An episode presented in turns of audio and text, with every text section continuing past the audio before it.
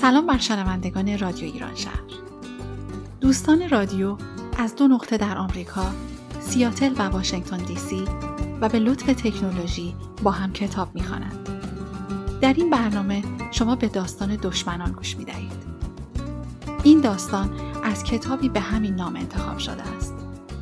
مجموعه داستان‌های کوتاهی از آنتوان چخوف، استاد داستانگویی اهل روسیه، با ترجمه از سیمینه دانشور. نظر شما را به فضاسازی بی‌نظیر داستان، شخصیت پردازی‌ها و روایتی از غم، نیرنگ و دروغ جلب می‌کنم. همکاران این برنامه: زهره در نقش راوی داستان، نادر در نقش دکتر کریلوف، امیر در نقش ابوگین. کارگردان: محشید. ممنون از لطف توجهتون و بهترین آرزوها.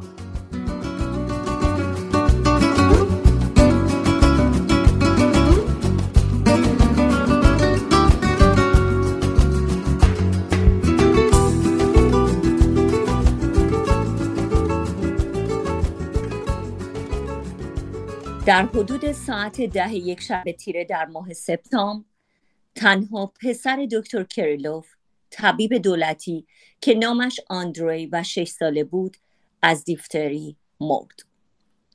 درست همان موقعی که زن دکتر در برابر تخت بچه مرده‌اش به زانو در آمد و اولین حمله نومیدی بر او تاختن گرفت، صدای زنگ در سرسرای عمارت به شدت تنین انداخت.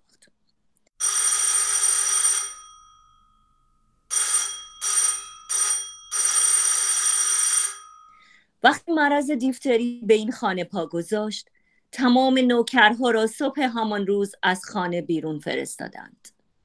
کریلوف خودش دمه در رفت، همانطور که بود، یک تا پیرهن، بی آنکه حتی دکمه های جلیقه‌اش را ببندد یا صورت خیس و دستهایش را خشک کند، دستهایش را که با اسید فنیک دیگر سوخته شده بود.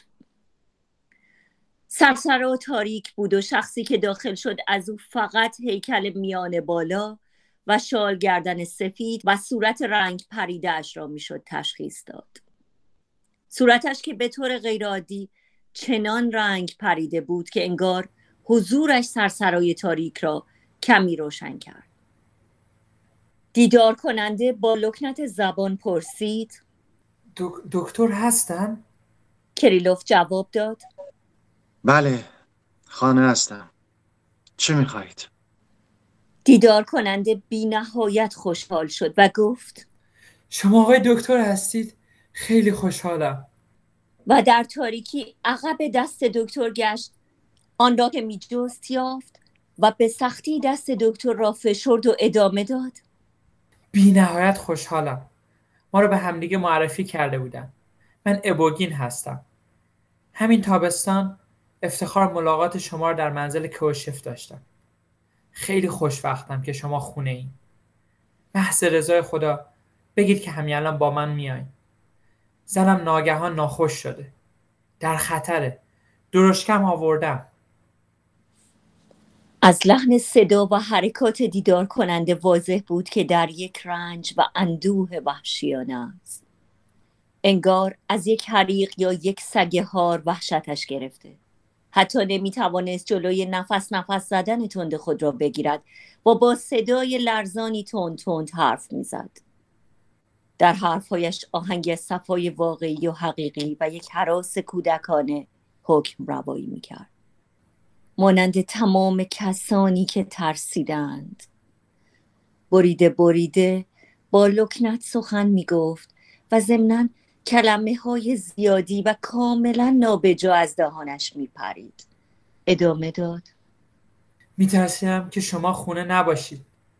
وقتی داشتم اینجا می اومدم خیلی دلواپس بودم.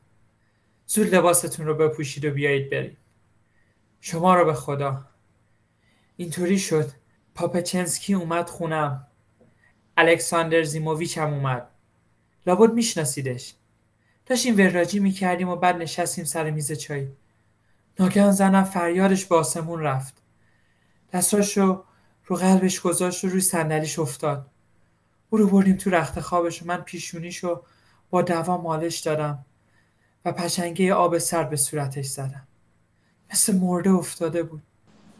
میترسم قلبش از کار افتاده باشه. بیایید بریم. پدرش هم قلبش گرفت و مرد. کریلوف با سکوت گوش میداد. انگار یک کلمه زبان روسی نمیدانست. وقتی ابوگین یک بار دیگر نام پاپچینسکی را آورد و از پدرزنش هم صحبت کرد و بار دیگر هم دست دکتر را در تاریکی جست، دکتر سرش را تکان داد و به سخن گفتن آمد. هر کلمه را با کشش خاصی بی آرام و قرار ادا می‌کرد. معذرت میخوام، اما من نمیتونم بیام. پنج دقیقه پیش پسرم مرد. ابوگین یک قدم به عقب برداشت و زمزمه کرد. راستی؟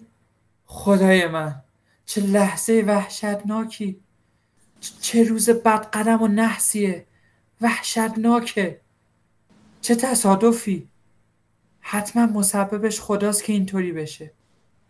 ابوگین دستگیره در را گرفت و سرش را متفکر به زیر افکند. معلوم بود که دل نمی کند برود. مردد بود که برود یا یک بار دیگر از دکتر تمنا بکند. آسین کریلوف را گرفت و با اندوه گفت: گوش کنید، کاملا وضع شما را درک میکنم. خدا میدونه که خجالت میکشم در چنین موقعی مزاحمتون بشم. اما چی کار باید بکنم؟ خودتون فکر کنید، کجا برم؟ غیر از شما که دکتر دیگه این جاها نیست. شما را به خدا بیایی. من برای خودم که نیست، من که مریض نیستم. سکوت حکم فرما شد. کریلوف پشت به ابوگین کرد. لحظه ای ساکت و آرام ایستاد و آهسته از سرسرا گذشت و به اتاق پذیرایی قدم نهاد. وضعی مردد داشت و حرکاتش ماشینی و خود به خود بود. با دقت خاص آباژور چراغی را که خاموش بود میزان کرد و به کتاب قطوری که روی میز باز بود نگاهی افکند. اما با وجود همه این کارها در آن لحظه دکتر هیچ قصدی، هیچ آرزویی نداشت. به فکر هیچ چیز نبود و قطعاً از یاد برده بود که غریبه‌ای در سرسرا به انتظارش ایستاده است.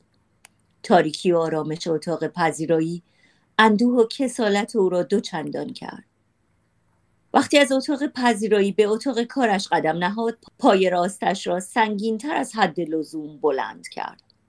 با دستش عقب دستگیره‌های درگشت و اکنون یک گیجی خاص از تمام بدنش آشکار بود. مثل اینکه اتفاقاً قدم به خانه ناشناسی گذاشته باشد یا اینکه انگار برای اولین بار در عمرش مست کرده باشد. و اینک خود را گیج و حیران تسلیم احساسات جدید می‌کرد.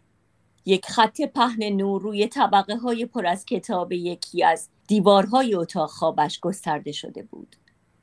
این روشنایی با بوی سنگین و خفه کننده اسید فنیک و اتر که از در باز اتاق خواب به اتاق کار می آمد آمیخته بود. دکتر در یک صندلی پشت میز فرو رفت. یک لحظه گیج و ویج به کتاب ها که می درخشیدند نگریست. بعد پا شد و به اتاق خواب رفت. اینجا در اتاق خواب آرامش مرگ حکومت میکرد. همه چیز، حتی ناچیزترین اشیای اتاقش، سخن از طوفانی میگفتند که گذشته بود. سخن از خستگی و رنجی میگفتند که اکنون آرامش یافته بود. شمعی که میان یک عده شیشه های کوچک، قوطی ها و کوزه ها روی چهار پایه ای روشن بود، با چراغ بزرگی که روی قفسه گذاشته بودند، اتاق را روشن کرده بود. روی تخت خواب نزدیک پنجره پسر بچه با چشمان گشوده دراز کشیده بود و اثری از حیرت و تعجب بر چهره داشت. تکان نمیخورد، اما به نظر می رسید که چشمان باز او هر لحظه تیره تر و تیره تر می شود و در کاسه سرش فروتر می رود. مادر دستایش را روی بدن طفل گذاشته بود و صورتش را در پیچ و خم ملافه ها پنهان کرده بود و در برابر تخت به زانو در آمده بود. او هم مثل پسرش جنب نمیخورد. اما چه جنبش و حرکتی در پیچ و شکن بدنش و دستهایش حس میشد. با تمام بدنش، با تمام وجودش به تخت چسبیده بود. با حرارت مشاقانه ای تخت را در آغوش گرفته بود. مثل اینکه می ترسید آرامش و سکونی را که سرانجام به دست آورده است و بدن فرسوده و خستش را بدان تسلیم کرده برهم بزند. پتوها، ملافه ها، لگن ها، قطرات آب روی زمین، مسواک ها و قاش و خاک اینجا و آنجا پراکنده بودند. یک شیشه سفید آباهک، هوای خفه کننده، همه چیز اکنون مرده و زندگی خود را از دست داده بود و گویی در آرامش فرو رفته بود. دکتر زنش را که دید ایستاد. دستهایش را در جیب شلوارش گره کرد. سرش را به یک طرف خم کرد و خیره به پسرش نگاه کرد. در صورتش یک حالت بی‌علاقگی دیده میشد. فقط قطره هایی که روی ریشش می درخشید نشان میداد که به تازگی گریه کرده بوده است. ترس زننده‌ای که در هنگام گفتگو درباره مرگ از خیالمان می‌گذرد در آن اتاق خواب وجود نداشت. در سکوت محض اتاق، در وضع مادر، در قیافه بی‌اعتنای پدر، در همه اینها یک خصوصیت جالبی بود که در دل تأثیر می‌کرد. ظرافت و فریبندگی غم بشری وجود داشت که درک و توصیف آن از عهده بشر خارج است و به گمانم تنها موسیقی به توصیف و شرح آن توانست است.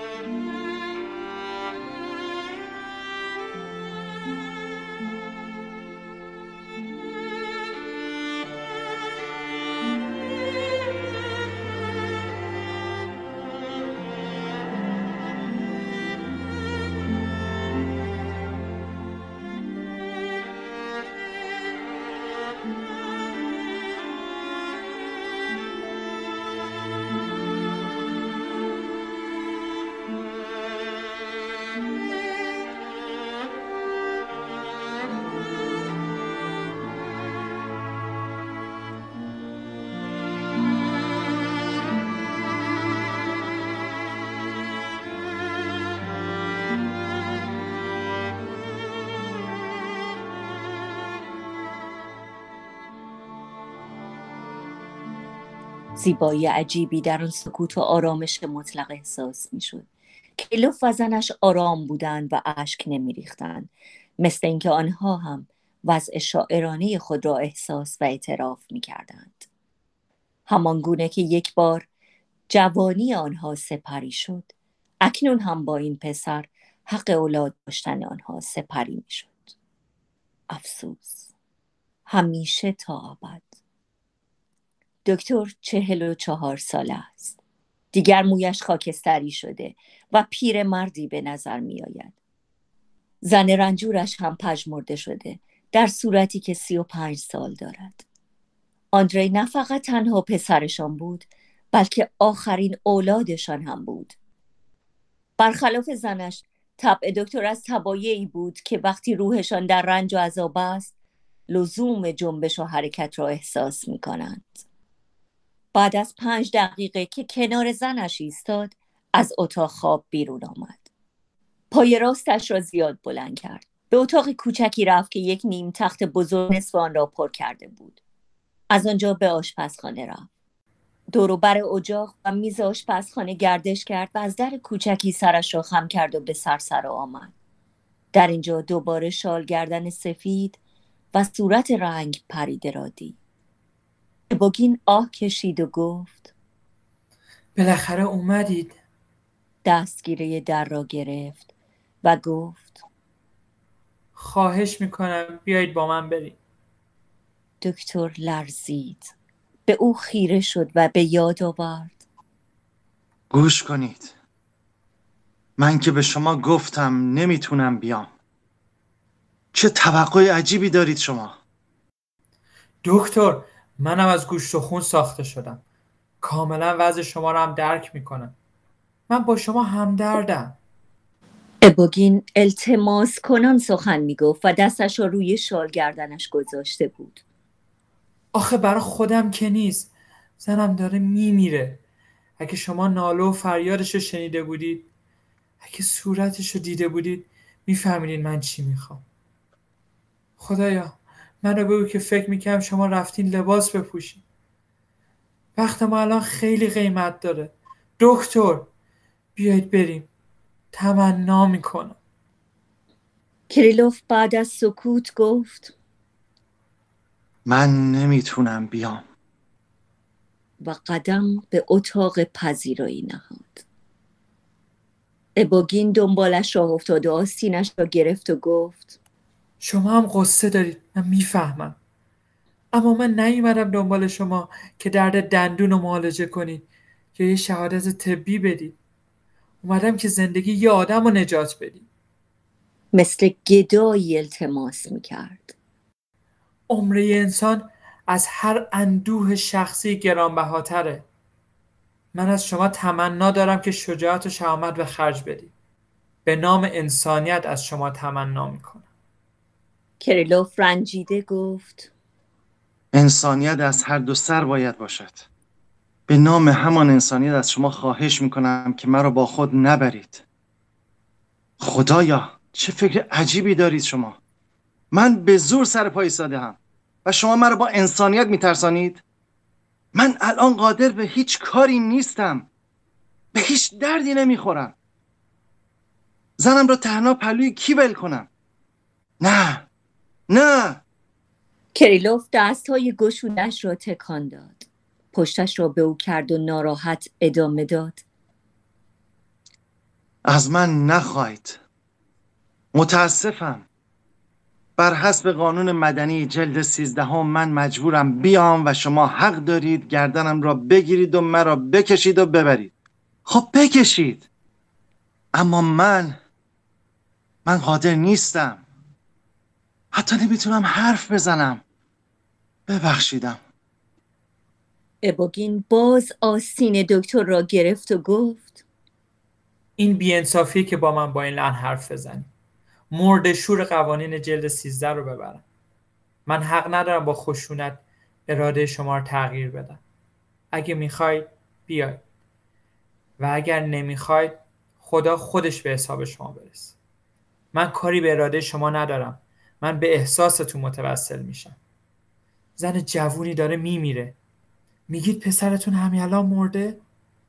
کی بهتر از شما میتونه از ترس و بیم من آگاه باشه؟ صدای ابوگین از رنج و اندوه میلرزید. حرکات و لحن کلامش حتی از کلماتی که بر لب میراند مطمئن کننده تر بود. ابوگین صمیمی بود، اما قابل توجه است که هر جمله‌ای که بیان می‌کرد قلمبه، بیروح و ساختگی به نظر می‌رسید.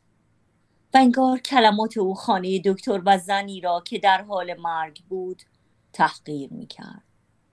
خودش همین مطلب را حس می‌کرد و از ترس اینکه مبادا سوء تفاهمی رخ بدهد می‌کوشید که اگر با کلمات قادر نیست اطمینان دکتر را جلب کند، با لحن کلامش این کار را انجام دهد. به طور کلی هر قدر که کلمات زیبا و عمیق باشند، فقط قادرند آن کس را که رنجی ندارد تسلیم بسازند. کلمات همیشه این قدرت را ندارند آدم‌های خیلی خوشحال و یا خیلی غمناک را ارضا کنند، زیرا آخرین بیان خوشحالی زیاد و غم زیاد سکوت است. عشاق در سکوت زبان یکدیگر را بهتر درک می‌کنند و یک موعظه و سخنرانی با حرارت و گرم در کنار گور مرده‌ای فقط به غریبه‌ها تأثیر می‌کند. بیوه آن مردی که مرده و بچه‌هایش آن خطابه گرم را سرد و ناچیز می‌یابند. کریلوف آرام ایستاده ساکت بود. وقتی ابوگین کلمات بیشتری درباره حرفه خطیر پزشک و فداکاری او بر زبان راند، دکتر به شدت پرسید خیلی دور است؟ سیزده یا چهارده ورسه. اسبام خوبن دکتر. قول شرف اینم که شما را در عرض یه ساعت ببرم و برگردونم. فقط یه ساعت. این کلمات آخری بیش از مفاهیم انسانیت و شغل خطیر و شریف پزشکی در دکتر تأثیر کرد. لحظه‌ای فکر کرد و آهی کشید. خب بیایید برویم. با عجله رفت. با قدم‌های نامطمئنی به اتاق کارش رفت و به زودی با کت گشادی برگشت. اباگین شاد شد. ناشکیبا دور و بر دکتر رقصید. کمکش کرد که پالتوش را تن کند و با او از خانه بیرون آمد. بیرون هوا تاریک بود، اما از سرسرا روشن‌تر بود. اکنون در تاریکی قامت خمید و بلند بالای دکتر با ریش کم پشت و دراز و بینی عقابیش آشکار بود. پهلوی او صورت رنگ پرید و بزرگ بوگین با کلاه کوچک شاگرد مدرسه ها که به سختی کله سرش را پوشانیده بود دیده می شد. شالگردن فقط از جلو سفید به نظر می آمد، اما از پشت زیر موهای بلند او پنهان شده بود. اباگین همانطور که به دکتر کمک می کرد تا در درشکه جا گیرد زمزمه کرد: باور کن منم اندوه شما را درک می کنم. و به درشکه چی گفت؟ خب برو لیوک عزیزم، هرچه تندتر ممکنه برون و برو. درشکه چی به سرعت درشکه را راند.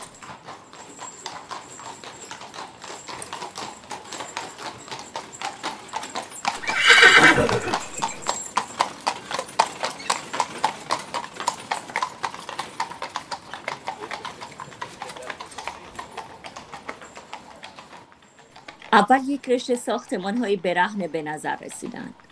این ساختمان‌ها دور و بر حیاط مریضخانه قرار گرفته بودند. همه جا تاریک بود. فقط در انتهای حیاط نور روشنی از پنجره اتاق ناشناسی میتافت و نرده باغ را روشن کرده بود و سه تا از پنجره‌ها در طبقه بالای یک خانه مجزا و تنها از هوای شب هم پرید رنگ‌تر بودند. آنگاه درشکه در تاریکی متراکمی فرو رفت، آنچنان که فقط صدای زمزمه درخت‌ها شنیده می‌شد و بوی نم قارچ‌ها به مشام می‌رسید. صدای چرخ‌ها کلاغ‌ها را برانگیخت و در میان برگ‌های درختان به جنب و جوش افتادند و فریاد حزن‌انگیز و غمناکی برآوردند. گویی می‌دانستند پسر دکتر مرده است و زن بوگین مریض است.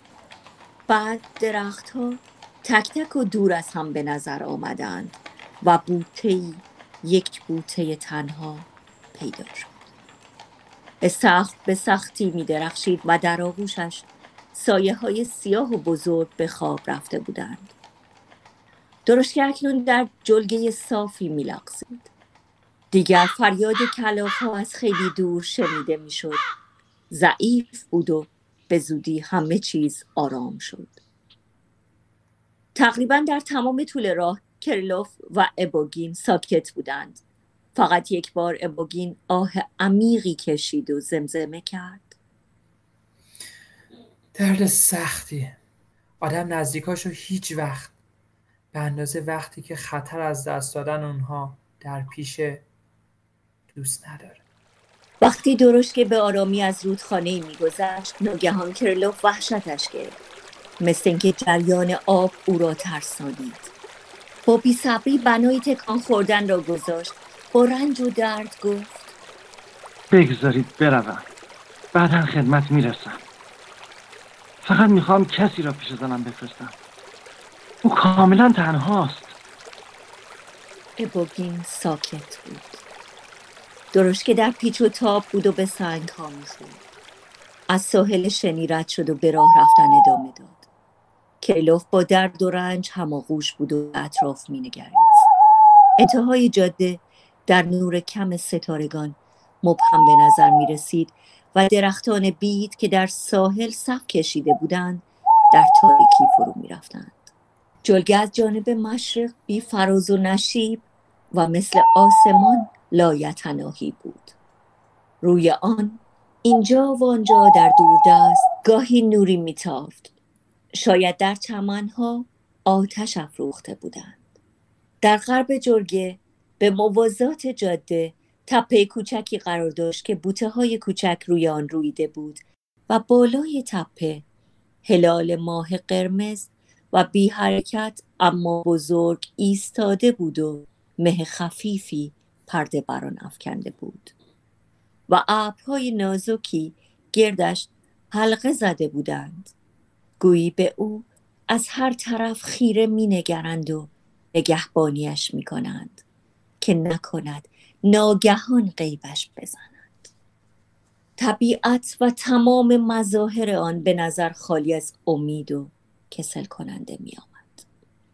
زمین مثل یک زن شرمسار که در اتاق تیره و تاریکی تنها و مهجور می نشیند و می کوشد که از گذشته یاد نکند، افسرده و غمگین بود و از یادآوری بهار و تابستان به عزا نشسته بود و ناگزیر بی علاقه و بی حس به انتظار زمستان بود. تا چشم کار می کرد طبیعت تیرگی و سردی و چاله های تار و بی انتها را نشان می داد و کریلوف و ابوگین و حتی نیمه ماه قرمز رنگ از دیدار این همه ناچار بودند و نمی توانستند بگریزند. هرچه درشت که به مقصد نزدیکتر می شد ابوگین ناشکیباتر می گشت. پا می شد از پشت سر درشکچی به جلو خیره نگاه می کرد و تکان می خورد تا عاقبت درشکه به پای پلکانی رسید که سایبانی خط خطی بر آن سایه افکنده بود. ابوگین به پنجره های روشن اتاقهای طبقه اول نظر انداخت. آدم صدای نفس زدن لرزان او را می شنید. وقتی با دکتر به سرسرا وارد شد دستهایش را آرام با اندوهی خواست به هم مالید و گفت اگه اتفاقی بیفته تحملشو ندارم. به سکوت و آرامشی که خانه را فرا گرفته بود گوش داد و ادامه داد اما صدایی نمیشنوم. یعنی او صحیح و سالمه؟ نه صدایی و نه صدای پایی در سرسرا شنیده نمیشد. با وجود چراغ‌های روشن به نظر می آمد که تمام خانه در خواب فرو رفته است. اکنون دکتر و ابوگین که تاکنون در تاریکی بودند می توانستند همدیگر را برانداز کنند. دکتر بلند بالا و خمیده بود. ظاهری ساده داشت و از روی بی‌قیدی لباس پوشیده بود.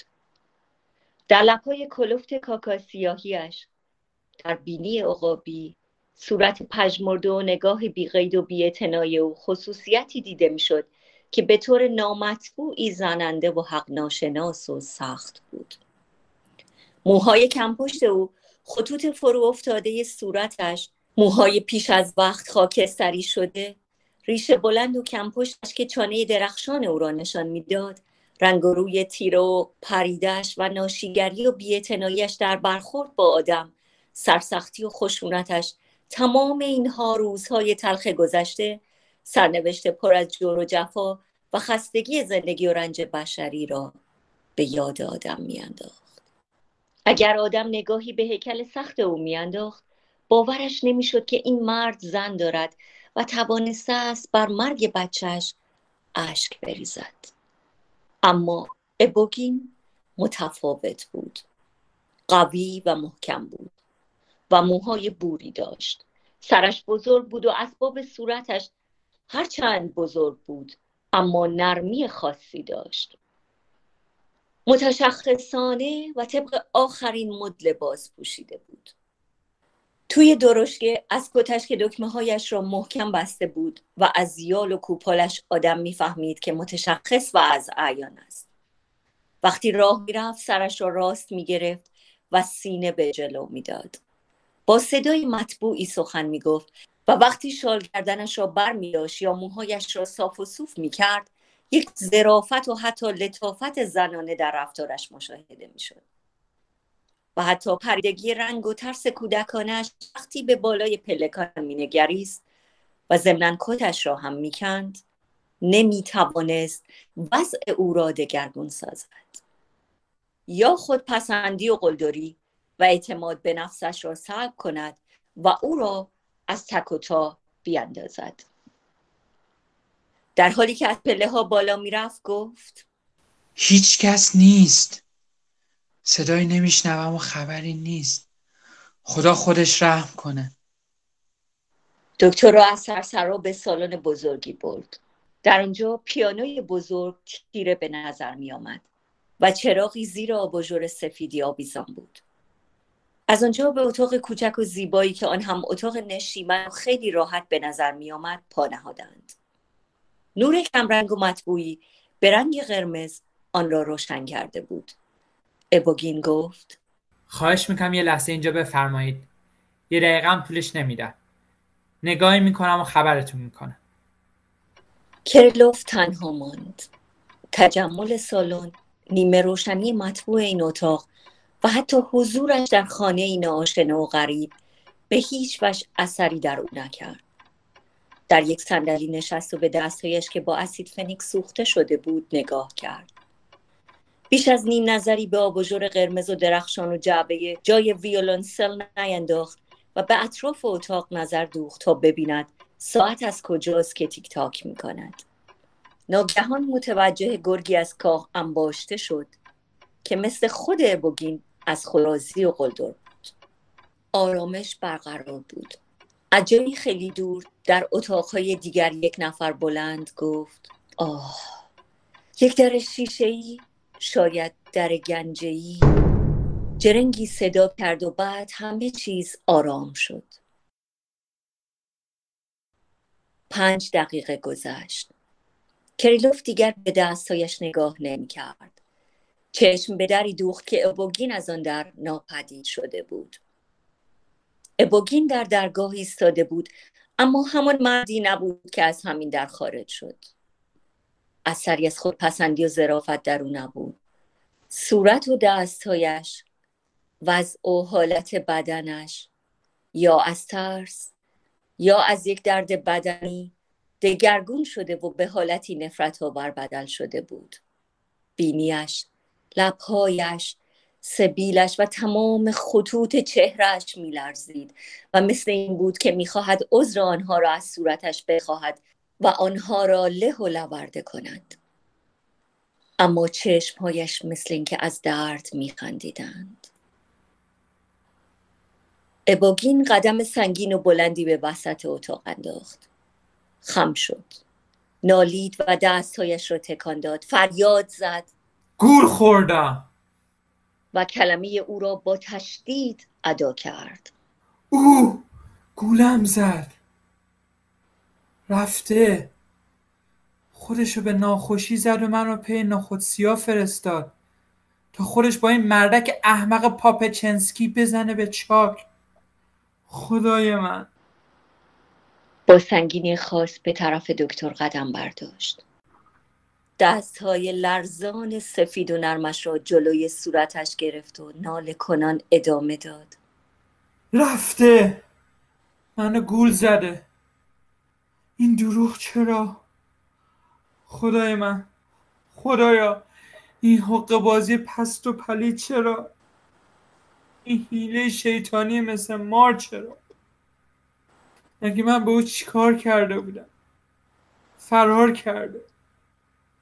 اشک مثل سیل از چشمش میریخت. برگشت و در اتاق به قدم زدن پرداخت.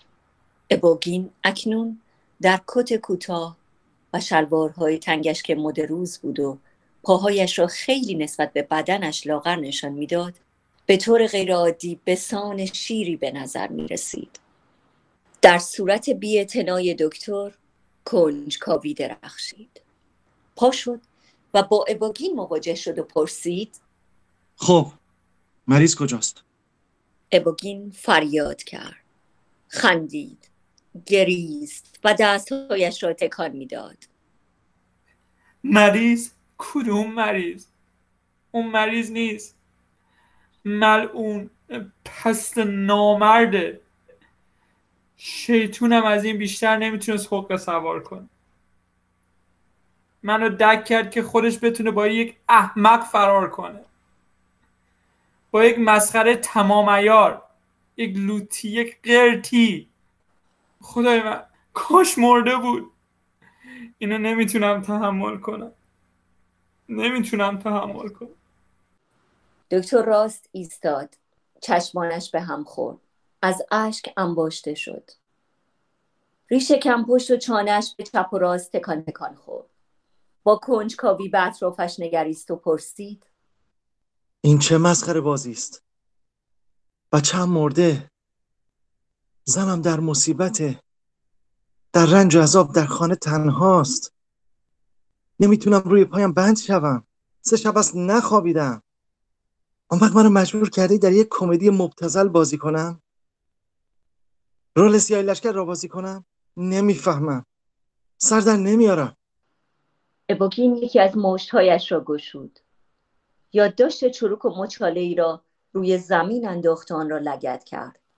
انگار زنبوری را لگد می کند و از لای رشته دندانهایش گفت: منو بگو که نفهمیدم، چشم ندید. سرش را با یک دست گرفت. حال کسی را داشت که گندمش را پایمال کرده باشند و ادامه داد: نفهمیدم چرا هر روز به دیدار اون میاد. نفهمیدم که امروز با کالسکه اومده بود. کالسکه برای چی بود؟ منو بگو که متوجه نشدم. طفل معصوم.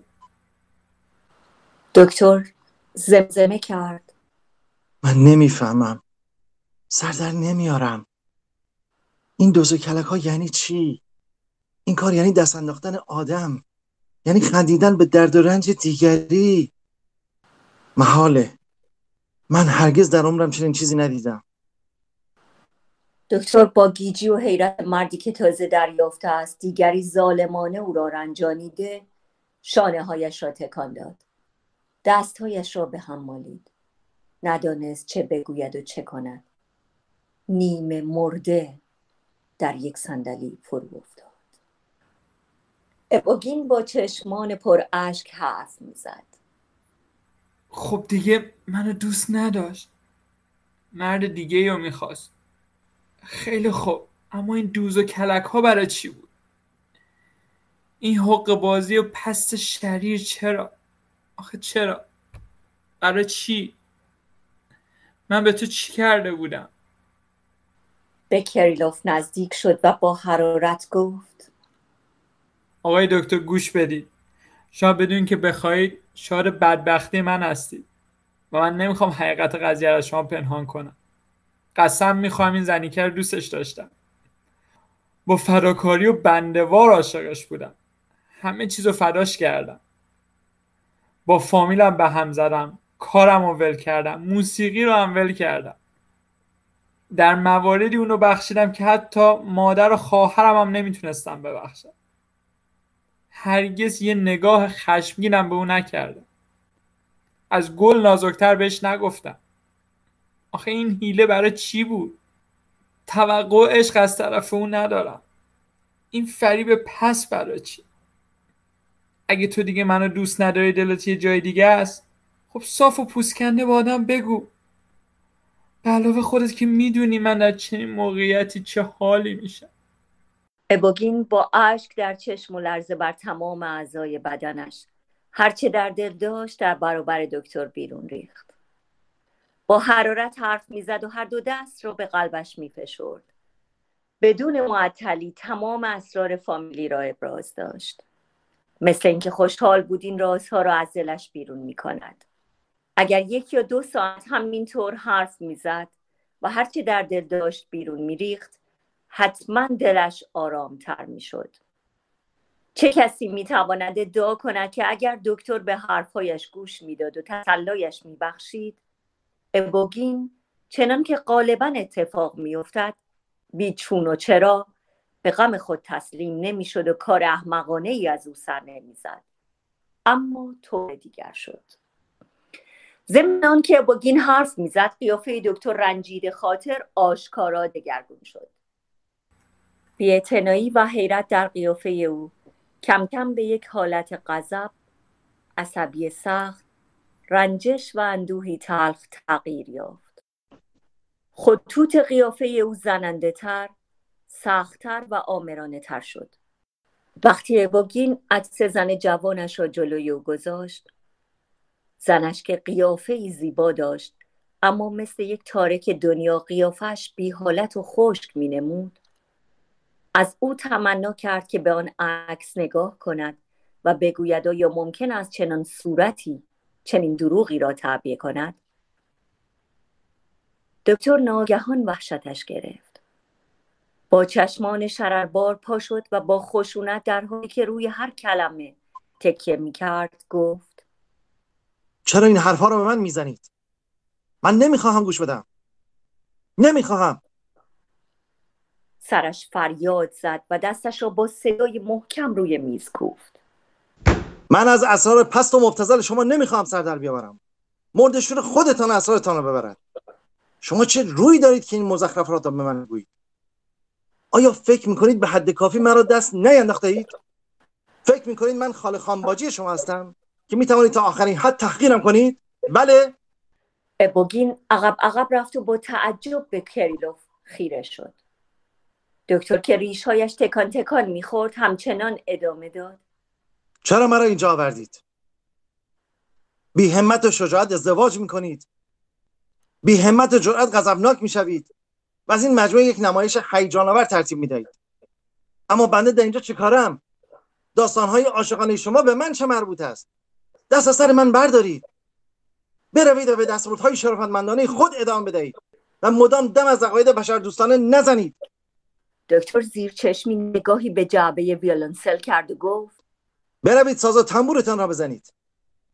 خودتان را مثل خروس اخته پرباد کنید، اما این جرأت را نکنید که به یک مرد حسابی دهنکجی کنید. اگر او را محترم نمی‌شمارید، لااقل می‌توانید دست از سرش بردارید. ابوگین سرخ شد و پرسید: این حرفا یعنی چه؟ یعنی که دست انداختن یک آدم کار پست و بدی است. من دکتر هستم. شما خیال میکنید دکترها و تمامی مردمی که کار میکنند و عطر شما را بو نمیکنند و دنبال فاحشا موسموس نمیکنند پاده شما هستند؟ از شما پسترند؟ خب اما کسی به شما این حق را نداده که مردی را که رنج میبرد در یک علم شنگه وارد کنید. با چه جرأت این حرفا رو میزنید؟ دوباره صورتش با عصبانیتی آشکار متشنج شد. فریاد دکتر باز بلند شد و دستش را محکم روی میز کوفت. شما به چه جرأتی مرا اینجا آوردید؟ آوردید که به حرفهای مزخرفتان گوش بدهم؟ شما که میدانستید من اندوهگینم. کی به شما حق داد که به اندوه دیگری دهنکجی کنید؟ شما دیوانه اید. حق نشناسید. من بی نهایت غمگینم و و و و و و غمگین. دست از سر این کلمه بردارید. این کلمه به شما ربطی ندارد. بلخش‌هایی هم که چکشان نکول میکنند خود را بدبخت و غمگین مینامند. خروس اخته هم غمگین است. از چربی زیاد خود رنج میبرد. ای آدمای بی همه چیز. آقا شما خودتو فراموش کردی. برای این دشناما مردم طرفو کتک میزنن. میفهمی؟ ابوگین دست در جیب بغلش کرد. دفترچه‌ای بیرون کشید. دو تا اسکناس در آورد و آنها را روی میز پرتاب کرد. پره‌های بینیش میلرزید و گفت: بفرمایید، اینم پول شما. حق عیادت شما را پرداختم. دکتر اسکناس ها را روی زمین پرت کرد و گفت: چه روی دارید که به من پول میدهید؟ تحقیر و اهانت را که با پول نمیتوانید جبران کنید. ابوگین و دکتر روبروی هم ایستادند تا توانستند یکدیگر را به توپ دشنام های جور و باجور بستند. هیچ کدام به عمرشان حتی در عالم بیهوشی و جنون همین گونه کلمات ناحق و ظالمانه و بیجا را بر زبان نرانده بودند. در هر دوی آنها خودخواهی مردی غمگین وحشیانه تجلی کرده بود. آدم‌های غمگین خودخواه، بدجنس و بی‌انصافند. کمتر از دیوانه‌ها قادر به تفهیم و تفاهم یکدیگرند. غم هیچگاه بشر را متحد نمی‌سازد. بشر را به نفاق وامی‌دارد و اگر به خیال کسی می‌رسد که اتحاد بشر با تعمیم اندوه و غم امکان پذیر است، اشتباه می‌کند. در دنیای مردمان غمگین نسبت به مردمان خوش و راضی غم‌ها و جورهای بیشتری روی می‌دهد. دکتر از نفس افتاد و فریاد زد: خواهش می‌کنم مرا به خانم بفرستید. ابوگین وحشیانه زنگ زد. کسی نیامد. یک بار دیگر زنگ زد و بعد با غضب زنگ را به زمین کوفت. زنگ مبهوت روی قالی افتاد و صدای حزن‌انگیزی مثل ناله مرگ سر داد. نوکری پیدا شد. ارباب با مشت گره کرده به جان او افتاد. مرد شورت رو ببرن. کجا گم و گور شده بودی؟ همین الان کدوم گوری بودی؟ برو بگو درشکر برای ناقه حاضر کن و کالسکه یک اسبر رو هم برای خودم حاضر کنم. همین که نوکر خواست برود او را صدا کرد. صبر کن، فردا یکی از شما نمک به حروما اینجا نمیمونی. همه تون باربندی رو ببندید. آدمای جدید میارم. لذت‌ها. اباگین و دکتر ساکت و آرام منتظر درشکه بودند. همان حالت خودپسندی و ظرافت به صورت اولی بازگشته بود. اباگین در اتاق قدم میزد. سرش را با زیبایی خاصی تکان میداد و معلوم بود که دارد نقشه‌ای طرح میکند. هنوز غضبش آرام نشده بود، اما کوشش میکرد وانمود کند که انگار به دشمنش اعتنایی ندارد. دکتر ایستاده بود و یک دستش به لبه میز بود و با نظری نسبتاً مشکوک و عمیق و با تحقیر زننده‌ای که فقط توده های اندوهگین و بی‌انصاف وقتی در برابر زیبایی و تعین قرار میگیرند ابراز میدارند به او مینگریست. کمی بعد هم که دکتر در درشکه جای گرفت و از آنجا دور شد، چشمش هنوز همان نگاه تحقیرآمیز را داشت. هوا تاریک بود، خیلی تاریکتر از یک ساعت پیش که می آمدند. هلال قرمز ماه اکنون به پشت تپه کوچک فرو رفته بود و ابرهایی که آن را نگهبانی می کردند در تیرگی فرو رفته بود. دور ستاره ها را گرفته بودند. کالسکه یک اسبه با چرخهای قرمزش در جاده تلق تلق می کرد و از درشکه دکتر گذشت. اباگین سوار آن کالسکه بود و می رفت تا هر حماقتی که از دستش برآید بکند.